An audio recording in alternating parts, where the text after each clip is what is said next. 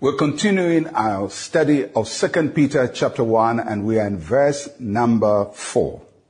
By which have been given to us exceedingly great and precious promises, that through these you may be partakers of the divine nature, having escaped the corruption that is in the world through lust.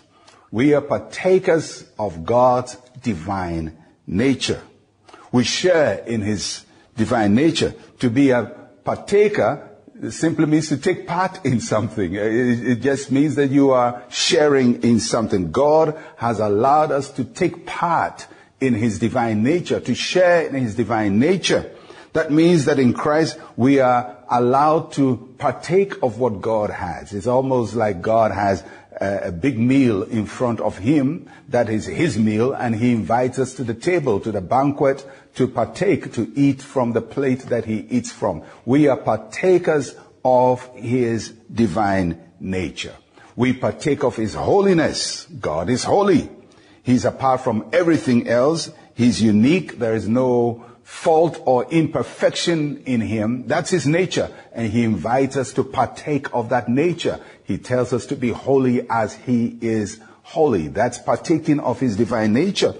We partake of his love. God is love. Though he's complete in himself, he's not self-centered.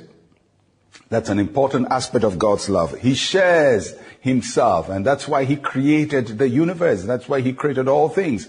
Not so that he exists all by himself, but so that he can express himself and share himself.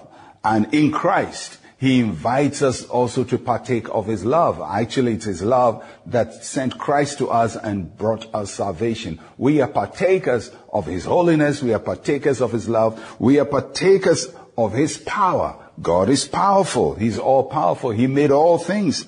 He can open the sea. He can stop the mouth of a lion. He can heal the sick. He can raise the dead. And in Christ, we are partakers of this divine ability of God. So the Christian life is an invitation to partake of what God has. What he can do, he tells us to come and sit at table with him and share in what he can do. And there's so much that we can do as Christians. We haven't done everything, but there's so much that we can do. So how do we partake of all of these expressions of God's nature? According to our text today, we partake of God's divine nature on the basis of the exceedingly great and precious promises he has given to us. So you don't just invite yourself to the table. When God wants to invite you to his table to partake of what he has, he gives you a promise.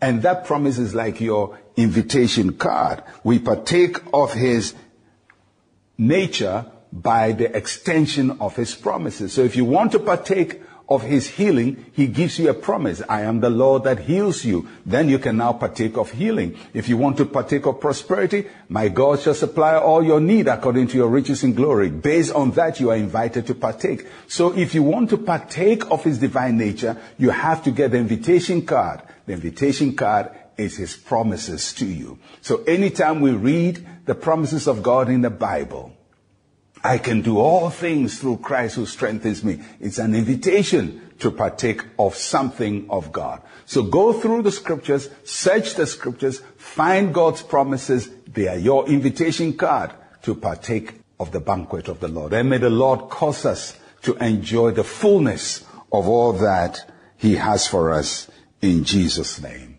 Amen.